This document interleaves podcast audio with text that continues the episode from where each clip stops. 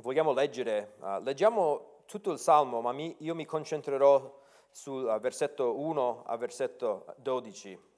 Salmo 62. Al direttore del coro per Yedutun, Salmo di Davide. Solo in Dio trova riposo l'anima mia, da Lui proviene la mia salvezza. Lui solo è la mia rocca e la mia salvezza, il mio alto rifugio. Io non potrò vacillare. Fino a quando vi scaglierete contro un uomo e cercherete tutti insieme di abbatterlo, come si abbatte una parete che pende o un muricciolo che cede. Essi non pensano che a farlo cadere dalla sua altezza, prendono piacere nella menzogna, benedicono con la bocca, ma, cuore, ma in cuore loro maledicono. Anima mia, trova riposo in Dio solo, poiché da Lui proviene la mia salvezza. Egli solo è la mia rocca e la mia salvezza. Egli il mio rifugio, io non potrò vacillare. Dio è la mia salvezza e la mia gloria la mia forte rocca e il mio rifugio sono in Dio. Confida in Lui in ogni tempo, o oh popolo, apri il tuo cuore in sua presenza. Dio è il nostro rifugio.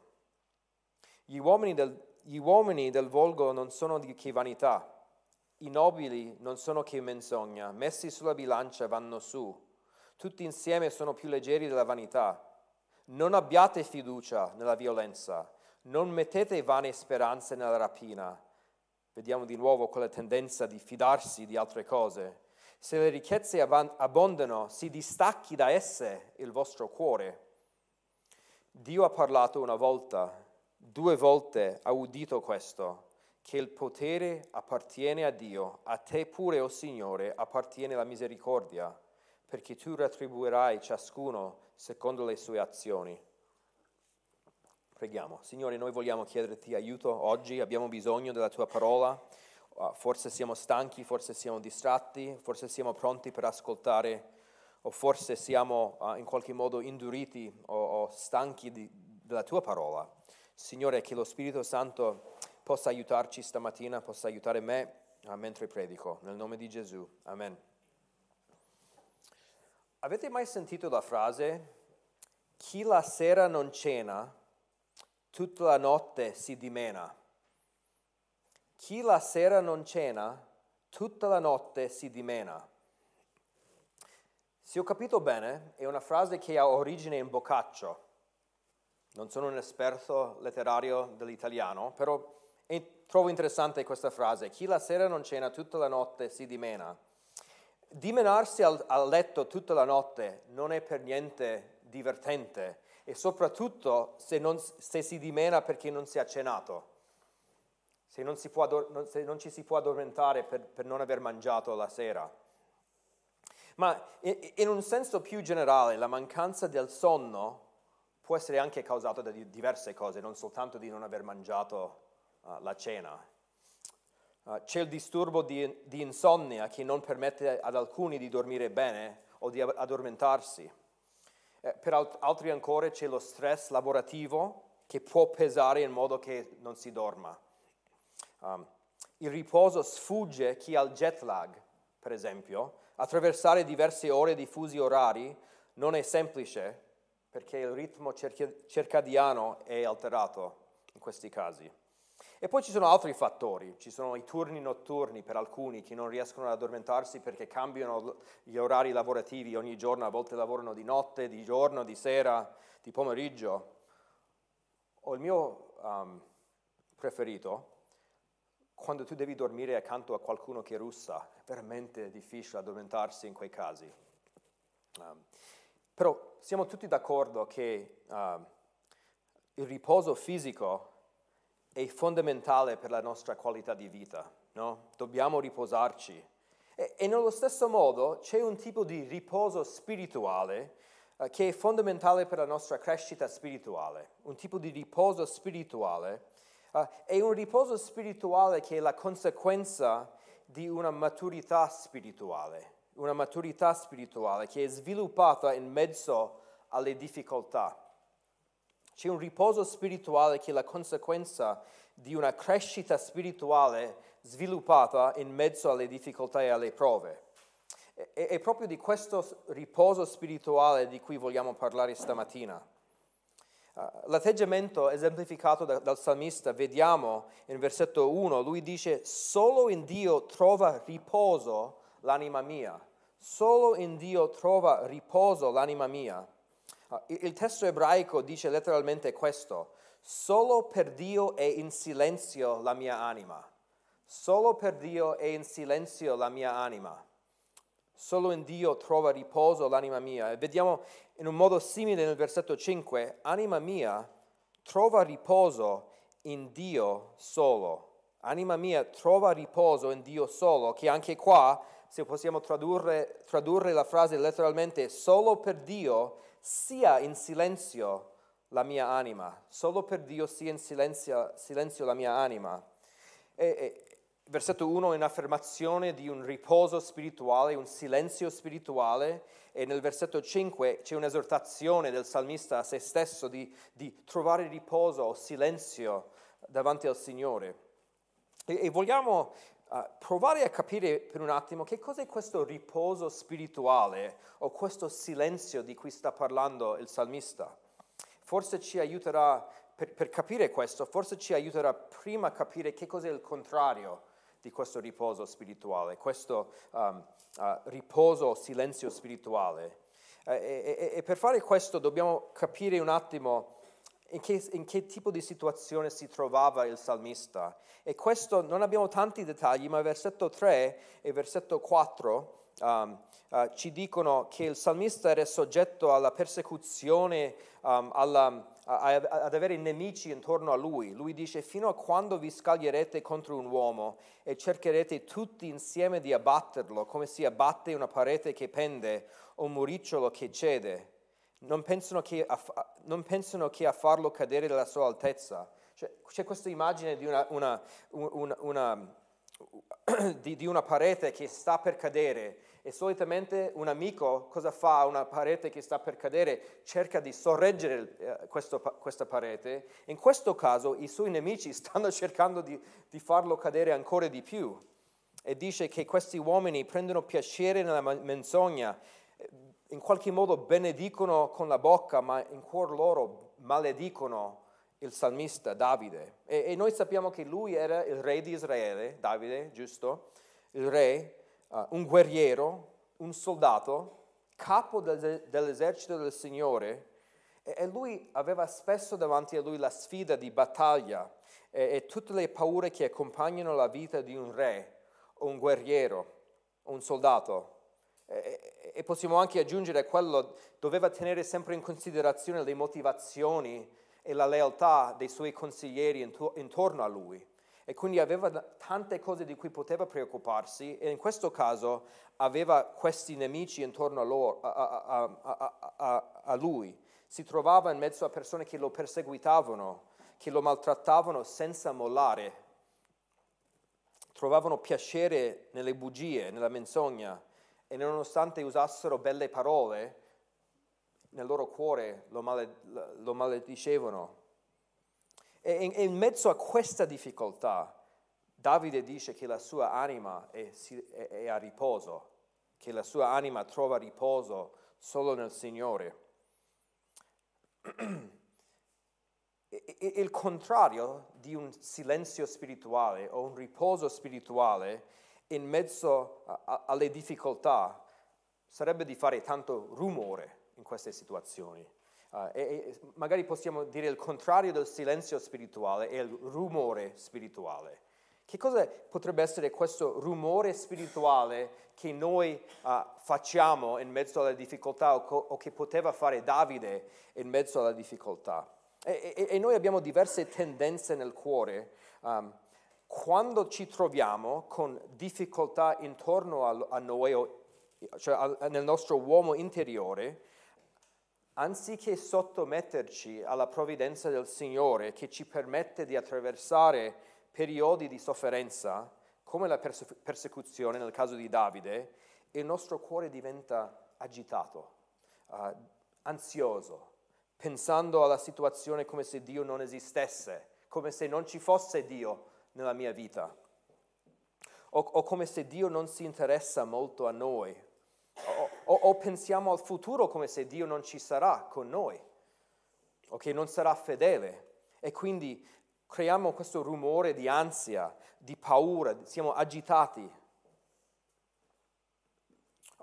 O possiamo anche tendere a resistere il piano di Dio perché sembra incomprensibile, soprattutto quando subiamo un torto da qualcun altro. Ma come mai questo può succedere a me? Uh, uh, o, o, o, cominciamo a lamentarci quando qualcosa succede nella nostra vita che pone fine a un nostro desiderio, un nostro obiettivo. Volevamo fare questo, però poi nella provvidenza del Signore ci ha portato una, un'altra situazione che significa che noi non possiamo fare o, o, o avere ciò che volevamo. E magari proviamo a manipolare le nostre circostanze per evitare una cosa difficile che il Signore ha messo nella nostra vita. Il nostro cuore può diventare molto rumoroso come se ha una voce, come se avesse una voce, e cominciamo ad esprimere diverse, uh, diversi atteggiamenti di incredulità. Ci lamentiamo della nostra circostanza, ci arrabbiamo con gli altri che, che hanno creato questa circostanza, um, accusiamo gli altri, a volte accusiamo Dio o ci arrabbiamo con Dio, incolpiamo Dio o, o forse cominciamo a mettere in dubbio l'amore di Dio per la nostra vita, perché non va come volevamo. Uh, ultimamente ho visto alcuni che cominciano a sentirsi come se Dio si opponga a loro e, e cominciano a, a cedere in questa spirale di incredulità e aprono la strada a negare proprio l'esistenza di Dio con questi rumori che fanno nella loro anima. E non dico che è così per ognuno, però in, un certa, in, una certa misura ognuno di noi tende a fare questo tipo di rumore in diverse circostanze, o l'ansia, rabbia, ci lamentiamo, accusiamo. Tutto questo rumore è il contrario del riposo spirituale, del silenzio spirituale. La nostra anima è a riposo, la nostra anima è a riposo, è in silenzio quando tutti quei lamenti e accuse rivolte a Dio e agli altri, tutta, tutta l'incredulità, l'ansia, tutta la delusione e la rabbia, quando tutto questo è inghiottito dalla sottomissione al carattere di Dio e alle sue promesse, quando tutte queste cose sono inghiottite dalla calma fiducia nella sovranità di Dio, tutti i sussurri della scontentezza della nostra anima sono messi a tacere a causa della fiducia nel Signore. Uh, questo implica una, la, la, il riposo, il silenzio spirituale implica una perseveranza sottomessa e calma in mezzo al peso delle cose che dobbiamo affrontare nella vita. Il, il cuore è calmo, provando a capire non come, poss- come mai questo può succedere a me, ma come posso onorare Dio confidando in Lui in questa situazione, mentre attendiamo Dio, mentre aspettiamo che Dio agisca, mentre noi cerchiamo di capire e chiede, mentre noi chiediamo a Dio come noi dobbiamo agire in una certa situazione. E, e quando il salmista trova riposo in Dio si parla di uno silenzio dell'anima una tranquillità che coesiste con la sua difficoltà. È un cuore tenero che sottomette al piano di Dio senza resistere il Signore. Una fiducia calma nelle sue promesse, nella sua parola, così rifiutiamo la scontentezza. Ieri ho avuto la possibilità di parlare con un, un amico, un pastore che conosco da diversi anni qua in Italia, che ha um, affrontato diversi periodi di scoraggiamento a causa del suo ministero, è un uomo che è bivocazionale, uh, lavora al tempo pieno e poi deve curare anche una chiesa, um, come, come, come, sappiamo tanti pastori in Italia. E gli ho chiesto semplicemente, ma sei fratello, sei scoraggiato o incoraggiato in questo momento? Mi dice, guarda, sono abbastanza incoraggiato in questo momento. E gli chiedo, ma qualcosa è cambiato nella chiesa, qualcosa, c'è qualcosa diverso? No, onestamente sono, mi sono abituato a, a, a, a, fidarmi del Signore e che questa è la sua volontà per la mia vita, tutte queste difficoltà. E quindi cedo alla volontà del Signore. Questo è quello che Lui ha per me e si trova molto meglio, uh, senza quel rumore, quella agitazione del suo cuore che avevo visto magari nel passato a cui tutti noi tendiamo. Um, e, nello stesso modo in cui ci sono aiuti, magari per chi non riesce a riposarsi fisicamente, ci sono anche aiuti per quelli che fanno fatica a riposarsi o essere in silenzio spiritualmente. Pensiamo al riposo fisico, ci sono integratori come la melatonina o anche farmaci più forti, ci sono tappi per le orecchie per minimizzare il rumore uh, in certi casi, ci sono abitudini della vita, possiamo stancarci di più durante il giorno per poter riposarci di sera. Um, uh, possiamo spegnere la te- televisione qualche ora prima di andare a letto. Questi sono tutti aiuti che ci aiutano a, a, a riposare fisicamente. Questo salmo ci dà degli aiuti per coltivare il riposo spirituale. Questo salmo ci darà quattro aiuti per riposare per coltivare il riposo spirituale nella nostra vita, affinché noi possiamo mettere a tacere tutti questi rumori della nostra carne durante le sfide della nostra vita. Quindi vogliamo vedere quattro aiuti per aiutarci a coltivare il riposo spirituale. Vogliamo provare a mettere a tacere questi rumori della nostra carne. Quindi il primo aiuto è di comp- contemplare la forza protettiva di Dio, contemplare la forza protettiva di Dio. E vediamo subito in questo salmo diverse metafore che, che, che ci incoraggiano a, a, a, a, contemplare Dio. Dio. Il salmista dice, solo in Dio trova riposa l'anima mia, da Lui proviene la mia salvezza. Poi dice, Lui solo è la mia rocca e la mia salvezza, il mio alto rifugio. Più avanti uh, nel Salmo in versetto 6, lui dice, Egli solo è la mia rocca, la mia salvezza, ripete, il mio rifugio. Uh, versetto 7, la mia forte rocca, il mio rifugio sono in Dio. Lui ci aiuta a contemplare la forza e la protezione di Dio attraverso queste metafore come roccia, forza, uh, uh, rifugio, forte rocca. Queste sono parole che ci aiutano a considerare la protezione um, uh, di Dio. L'immagine, la, l'immagine di un rock, una rocca, un rifugio, conducono i nostri pensieri a questo concetto della forza protettiva di Dio. Uh, la roccia a cui Davide si riferisce uh, sono le rocce uh, e masse di pietra che formavano le montagne in Israele.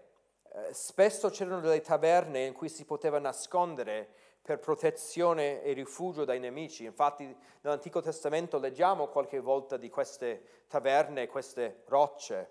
Uh, questo, quindi Davide si era abituato a, a, a rifugiarsi uh, nelle rocce.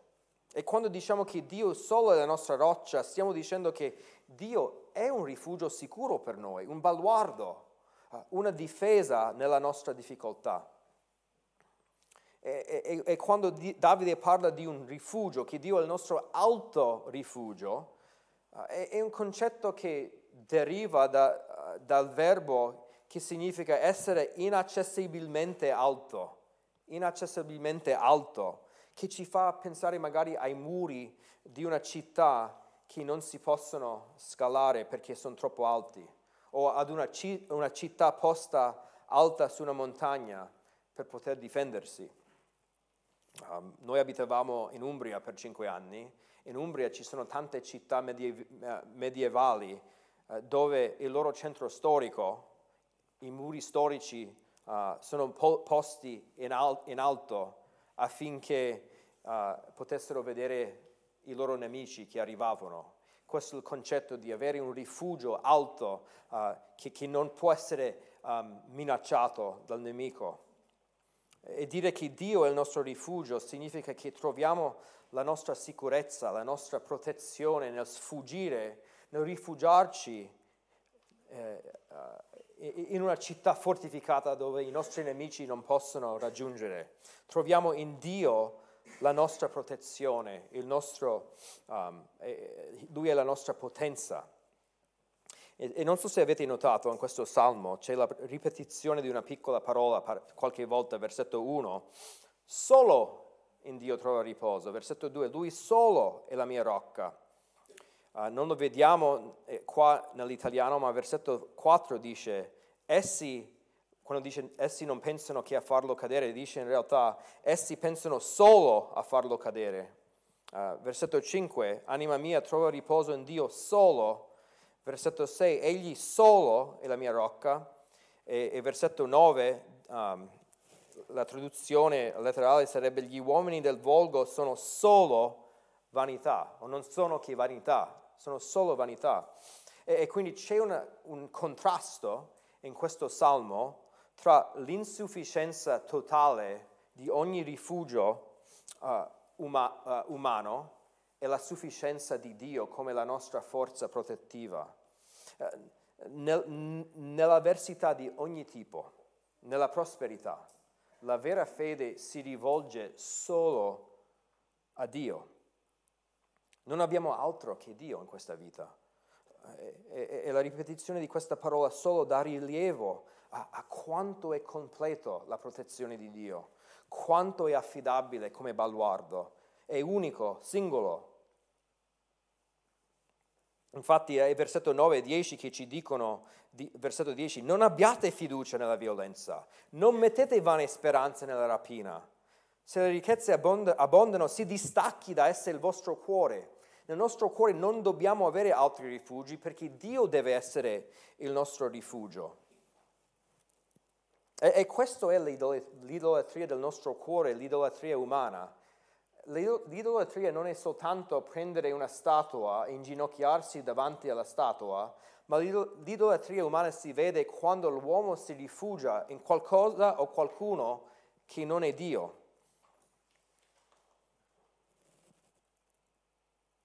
Possiamo magari pensare ad alcune di queste cose cioè nel mondo, quando qualcuno si trova in difficoltà il mondo si rivolge ai diversi piaceri che, che, che, che ci fanno sentire a posto, accettati, perché non ci sentiamo accettati da, da altri nella nostra vita. O il mondo si rivolge a diversi piaceri o, o altre cose che ci fanno dimenticare il dolore che stiamo provando nella vita. Forse una relazione con un altro, un hobby, uh, che non sono tutti gli hobby non sono tutti sbagliati, però quando diventa un rifugio per il dolore può essere.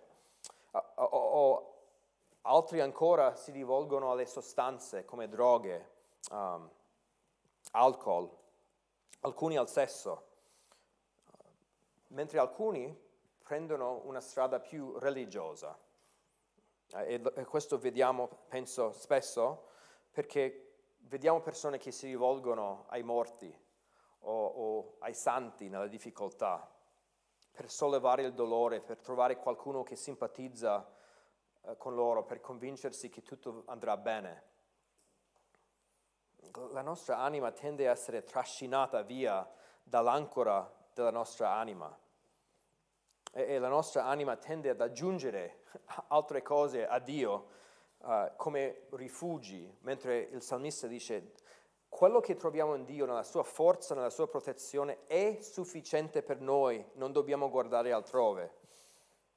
E quindi per il cristiano noi siamo diversi dal mondo, abbiamo tutto in Dio e Lui ci invita a rifugiarci solo in Lui e quindi vogliamo come aiuto per mettere a tacere i rumori nella nostra vita e trovare riposo spirituale, noi vogliamo contemplare questa forza protettiva di Dio e la sua sufficienza per noi. Seconda, il secondo aiuto che vogliamo vedere in questo testo è, è, è sottointeso, dobbiamo predicare a noi stessi, predicare a te stesso, questo è il secondo aiuto per te. Eh, perché vediamo versetto 5 e 6, uh, sono essenzialmente versetti che sono un eco di versetti 1 e 2. Versetto 5 dice, anima mia trova riposo in Dio solo, poiché da Lui proviene la mia speranza, Egli solo è la mia rocca, la mia salvezza, Egli è il mio rifugio, e io non potrò vacillare. È un eco, ma c'è un'importanza, una differenza importante qua. C'è una differenza importante perché in versetto 1 e 2 lui sta affermando queste verità, sta, dicendo solo in Dio trovo, trovo riposo l'anima mia, trova riposo, lui è la mia rocca. Versetto 5 lui comanda se stesso, non sta più affermando, ma sta, si rivolge a se stesso e dice, anima mia, anima mia, trova riposo, trova riposo in Dio. È una autoesortazione, sta predicando a se stesso con un imperativo nel versetto 5. E, e, e questo ci ricorda che questo stato di anima, questo riposo spirituale di cui stiamo parlando, questo silenzio spirituale, no, non è facile e va imparato e va coltivato. Perché Davide esorta se stesso e, e quindi è spesso necessario che tu ti esorti nelle prove, perché Davide qua implica che una calma perfetta è sfuggente, è ineff- ineff- in, inafferrabile, questa calma sfugge, uh, uh, uh, perfetta. Um, magari l'anno scorso hai avuto una calma perfetta o, o eri più o meno in silenzio durante una prova, ma quest'anno devi affrontare una nuova prova e non puoi contare su quel silenzio lì, puoi contare sulle lezioni imparate, però poi devi esortarti di nuovo.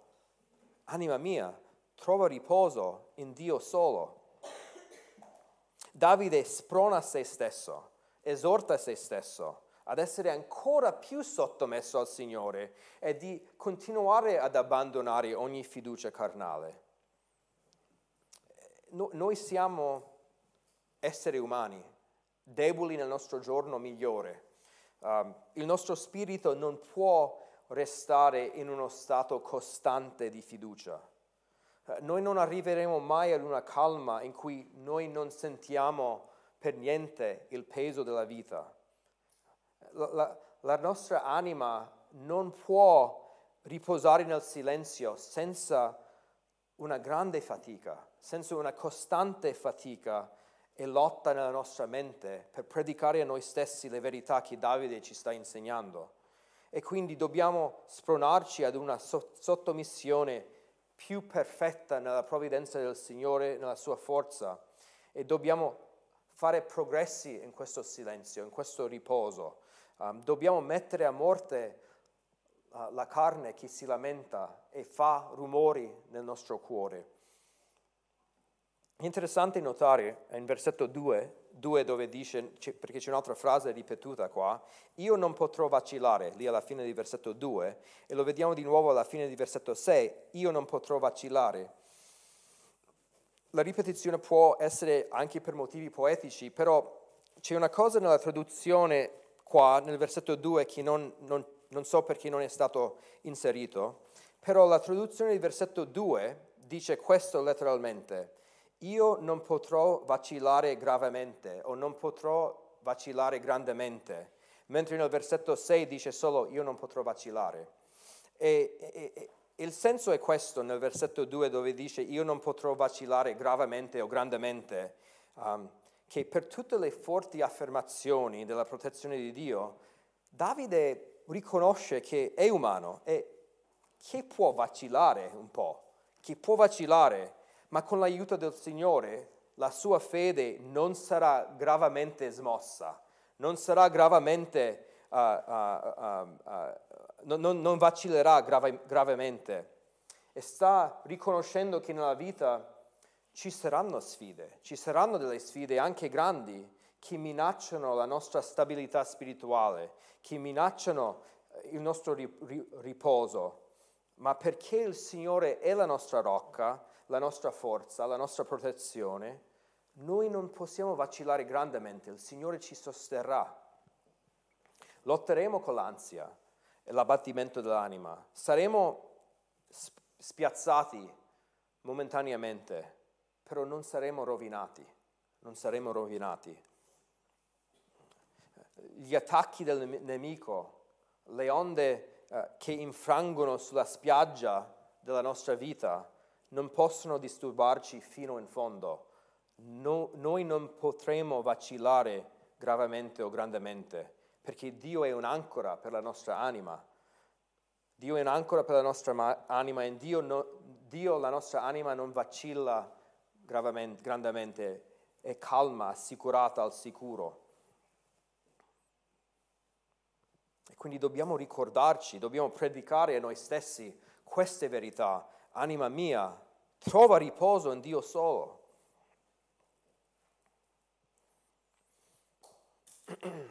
Un terzo aiuto che vogliamo vedere in questo salmo, il terzo aiuto, dobbiamo confidare nel Signore in ogni tempo. Dobbiamo confidare nel Signore in ogni tempo.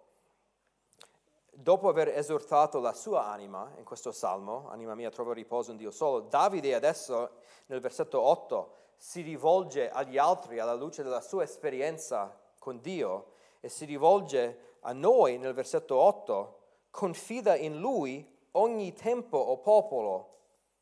E poi dice apri il tuo cuore, di cui parleremo a, a breve, però eh, questo aiuto deriva da, da, questa frase, confida in Lui ogni, in ogni tempo. Davide esorta il popolo con le lezioni che lui ha imparato e le metafore, le metafore che Dio presenta, Davide presenta, che Dio è un rifugio, una roccia, queste metafore si concretizzano in questa esortazione, esortazione e anche uh, la prossima, confida in Lui in ogni tempo. E, e, e questo versetto ci spiega, ma cosa vuol dire rifugiarci nel Signore? Ma significa confidare nel Signore in ogni tempo. Eh, vi giuro, se vi, vi chiedete se, se, se, vi fate la domanda durante la settimana in ogni circostanza, ma sto confidando nel Signore in questa circostanza o mi sto, sono scontento, sono, mi sto lamentando, ci saranno un sacco di momenti della giornata in cui vedrete che non, non, non state veramente confidando nel Signore in ogni tempo. Davide ci incoraggia uh, di, no, di non lasciare che l'avversità sfondi la nostra fiducia in Dio e nelle sue promesse. E invece lui ci incoraggia uh, con la, una, un'esortazione di una, una portata immensa. Do, dobbiamo confidare nel Signore in ogni tempo. Significa ogni, ogni tempo. Uh, non c'è mai un momento in cui Dio non è sufficiente per noi. Non c'è mai un, un momento che deve infrangere la pace che abbiamo in Dio. La fede in Dio è un dovere costante della vita cristiana. Non possiamo giustificare, ma sono stanco, ma magari se questo tizio non, non avesse fatto questo a me, non, sarei, non avrei reagito in questa maniera. Noi dobbiamo confidare nel Signore quando vediamo la luce e quando siamo nelle tenebre è un dovere costante e, e, e, vorrei suggerire alcune occasioni in cui dobbiamo rifugiarci e confidare nel Signore.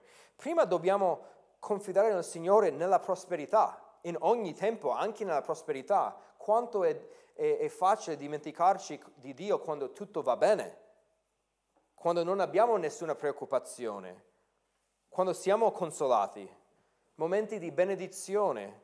Anche in questo è opportuno confidare in Dio, riconoscendo la sua bontà, riconoscendo il suo amore per noi, ricordandoci che anche se ci troviamo in mezzo alla benedizione, la nostra gioia non dipende da essa. Anche la prosperità dovrebbe spingerci verso il Signore. Però ci sono anche momenti di avversità in cui, ci dobbiamo, um, ci dobbiamo, in cui dobbiamo confidare nel Signore abbiamo studiato con i ragazzi nella lettera di Giacomo che saremo esposti a svariate prove. Saremo, siamo, esposti, siamo sempre esposti a svariate prove. Cioè ci sono diversi tipi di prove. Ci sono le prove quotidiane, quotidiane di sopravvivenza di, persona, di persone, di burocrazia, che mettono alla prova la nostra pazienza. Dobbiamo confidare nel Signore. Ci sono prove più gravi, come, eh, come le malattie, le tragedie, un infortunio, la perdita di qualcuno a noi caro, l'incredulità dei nostri parenti. Ci sono prove che, che hanno una lunghezza incredibile, che durano a, lung- a, a, a lunga, dal quale sembra che non ci sia sollievo. Queste sono le prove che mettono alla prova la nostra perseveranza e la nostra fiducia nella bontà del Signore. Dio è un rifugio per noi. Dobbiamo confidare in Lui anche in queste prove. Ci sono le prove dovute alle finanze, l'incertezza di arrivare a fine mese o di trovare lavoro. Eh, ci sono le, provo, le, le prove dovute alla cattiveria dell'uomo, come Davide affrontava. Persone che maledicono, che sparlano, che perseguitano noi per la nostra fede. Queste sono prove della nostra fede. Anche in questo dobbiamo confidare nel Signore. Se siamo in pochi o se siamo numerosi, dobbiamo confidare nel Signore. E, e ci sono prove che veramente ci portano, portano a una tristezza profonda e piangiamo. Anche nella tristezza dobbiamo confidare nel Signore, perché dobbiamo confidare nel Signore in ogni tempo. Ci sono prove dovute alla nostra debolezza caratteriale. Forse siamo noi la causa della nostra difficoltà. Ma magari ci paragoniamo agli altri e diciamo, non sono come, come lui, non posso fare quello che, che fa lei.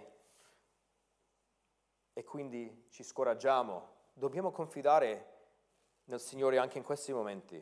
A volte non riusciamo a capire cosa dobbiamo fare in certe situazioni, pensiamo di non essere capaci di fare qualcosa e il Signore ci chiede di fare qualcosa non, di cui pensiamo di non essere capaci, dobbiamo confidare nel Signore anche in questi casi. Dobbiamo confidare nel Signore quando i nostri piani, i progetti non sono realizzati, un acquisto, una relazione o un'amicizia che ti delude. Dobbiamo confidare nel Signore in ogni tempo e quando ci sono diversi rumori nel nostro cuore, rumori carnali, possiamo chiederci, ma sto veramente confidando nel Signore in questo momento o sto desidero qualcosa più del Signore? Questo è il terzo aiuto.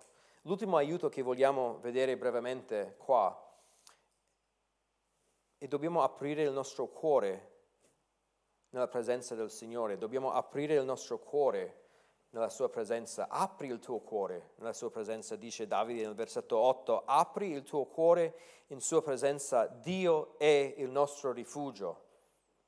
E, e, questa esortazione rivolta alla nostra debolezza, che, che di fronte alla difficoltà, come dicevamo, tendiamo a rivolgerci a qualcos'altro che non è Dio. Avete osservato con le persone che conoscete, quando la vita va male, si rivolgono e si aprono con chi? Lo psicologo, vanno uh, dal psicologo o cominciano a lamentarsi degli, a, agli altri o agli altri degli altri o agli altri dei loro problemi. Altri pregano agli idoli, ai morti, ai santi. Um, e, e, come cristiani non è sbagliato parlare con gli altri dei nostri problemi. Vogliamo portare i, pesi gli uni degli altri. Però questa esortazione è per chi soffre, che, che, che la presenza di Dio è aperta a noi. Dobbiamo e possiamo aprire uh, al Signore tutti i nostri pesi perché Lui li conosce comunque. Lui sa già quali sono le nostre preoccupazioni, i nostri pesi, ma Dio ci invita uh, a, a, aprire il nostro cuore a Lui nella preghiera, parlando con Lui uh, di, di, di tutte queste difficoltà. Una delle cose che il Signore sta facendo nel, nei pesi della vita, nelle ansie, nelle preoccupazioni, nelle sfide, nelle avversità, e vuole che noi ci avviciniamo a Lui, vuole stringere ancora di più il suo rapporto con noi e, e, e questo lo facciamo quando noi ci apriamo a Lui. E, e se la vita, le difficoltà della vita uh, ci schiaccia o ci abbatte fino alla polvere della terra, anche in quel, in quel luogo possiamo gridare al Signore perché comunque è presente lì per noi. Apri il tuo cuore in sua presenza.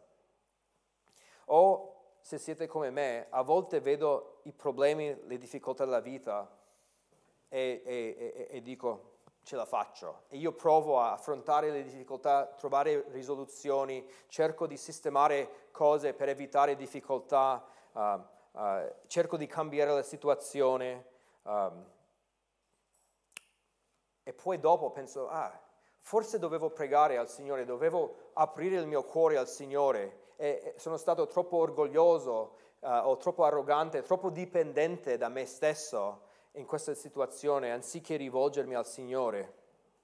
E forse eh, per questo motivo ci sono quei rumori di ansia, di paura, di sgomento, perché stiamo affrontando queste cose senza aprire il nostro cuore con il Signore. Ma Lui sa che siamo deboli. È una cosa carnale non pregare. Se c'è un rumore che dobbiamo fare per avere il riposo, il riposo spirituale, se c'è un rumore che dobbiamo fare per essere in silenzio per il Signore, dobbiamo aprire il nostro cuore con il Signore, dobbiamo parlare con il Signore, dobbiamo pregare. Come il popolo di Dio, perdonato, siamo giustificati per sola fede, come abbiamo cantato stamattina, siamo adottati nella famiglia di Dio, abbiamo un, una relazione speciale con il Dio dell'universo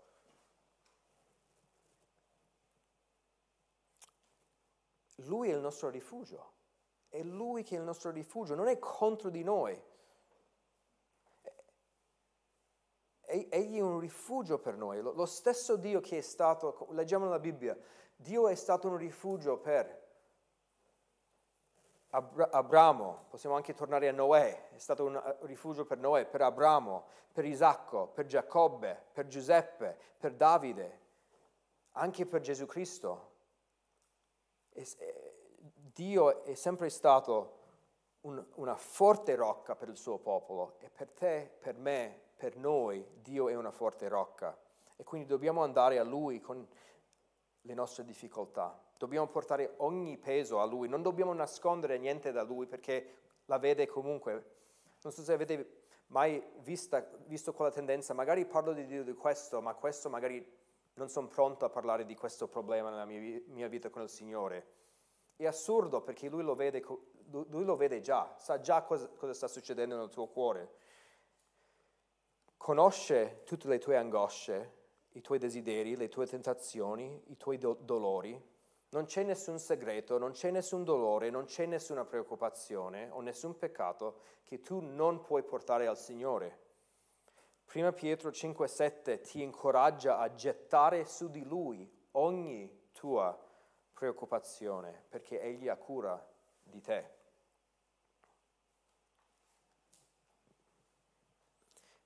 Noi abbiamo visto questi quattro aiuti per coltivare il riposo spirituale, per essere in silenzio davanti al Signore. Abbiamo detto che dobbiamo contemplare la forza protettiva di Dio dobbiamo predicare a noi stessi, dobbiamo confidare nel Signore in ogni tempo e dobbiamo aprire il nostro cuore nella sua presenza. Dobbiamo mirare a queste cose per coltivare questa maturità spirituale. Questa è la vita normale, spirituale, cristiana, di, di crescere sempre di più verso quella maturità, quel silenzio, questo riposo di cui stiamo parlando. Pensavo questa settimana, uh, in conclusione, uh, che ci sono diverse cose che un genitore fa a un neonato, che provoca una reazione forte nel neonato. Per esempio, alcuni neonati non vogliono che siano cambiati i loro pannolini e quindi il genitore deve proprio lottare contro un neonato che, cre- che sembra di avere una super, superpotenza in quel momento per lottare contro il genitore. E quindi cioè, il genitore non è contro il neonato in quel momento. Uh, ho, ho, anche altri esempi quando uh, si raffredda un neonato, quando ha un po' di naso tappato, a volte il genitore deve succhiare il, na- il muco del naso, deve fare lavaggi nasali e cosa succede? Il neonato reagisce e non, è, non può rimanere fermo per poter fare questo intervento importante. Um, o i il primo, primi due o tre bagni che bisogna fare al neonato e sembra quasi impossibile, senza un pianto tremendo e senza una lotta incredibile per tenere fermo il neonato. Um, o quando bisogna mettere delle gocce negli occhi per una congiuntive, cioè devi essere lì a aprire l'occhio del, del neonato. Um, però sarebbe molto strano se con gli anni, quando magari un adolescente deve fare un lavaggio nasale o, o, o deve mettere delle gocce nel, nell'occhio, se quell'adolescente continua a fare rumore e non essere fermo per fare questo, questa cosa importante. Um, perché col tempo devono maturare per, per, per poter essere fermi e, uh, in silenzio davanti a queste sfide che non sono cose fatte contro di loro, ma sono per il loro bene. Ringraziamo Dio che i neonati maturano in queste cose, P- però è un'illustrazione del modo in cui anche alcuni cristiani rispondono alle prove. Non sembrano di maturare mai, ma sembrano sempre di fare rumore e rimanere come se fossero quei neonati che devono piangere, devono lamentarsi, devono um, uh, lottare contro la prova. Questo salmo ci istruisce di coltivare, di maturare, di andare avanti nella, uh, nella fiducia nel Signore, di, di trovare quel silenzio, quel riposo spirituale in cui ci sottomettiamo alla volontà di Dio per noi. Questo è quello che Lui ha per noi e non è contro di noi. E quindi è la caratteristica della crescita spirituale di uscire da quella fase, uh, se possiamo chiamarla immatura o infantesca, per, per fare dei progressi nella, uh, ne, nella, fiducia nel Signore e, la, e l'aiuto che Lui ci dà. Sarebbe molto strano se un cristiano, un figlio di Dio, rimanesse in questo stato di immaturità per sempre. E quindi Davide ci incoraggia di fare progressi, di, di, di, di, maturare nella nostra fede nel Signore, applicando questi aiuti che abbiamo visto. Preghiamo. Signore, io ti supplico di aiutare noi.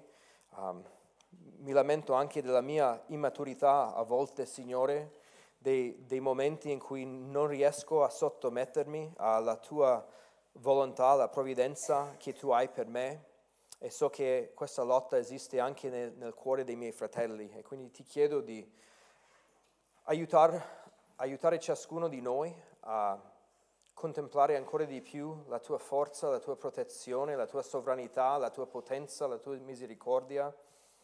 Aiutaci a, a confidare in te, Signore, nonostante uh, la situazione in cui ci troviamo.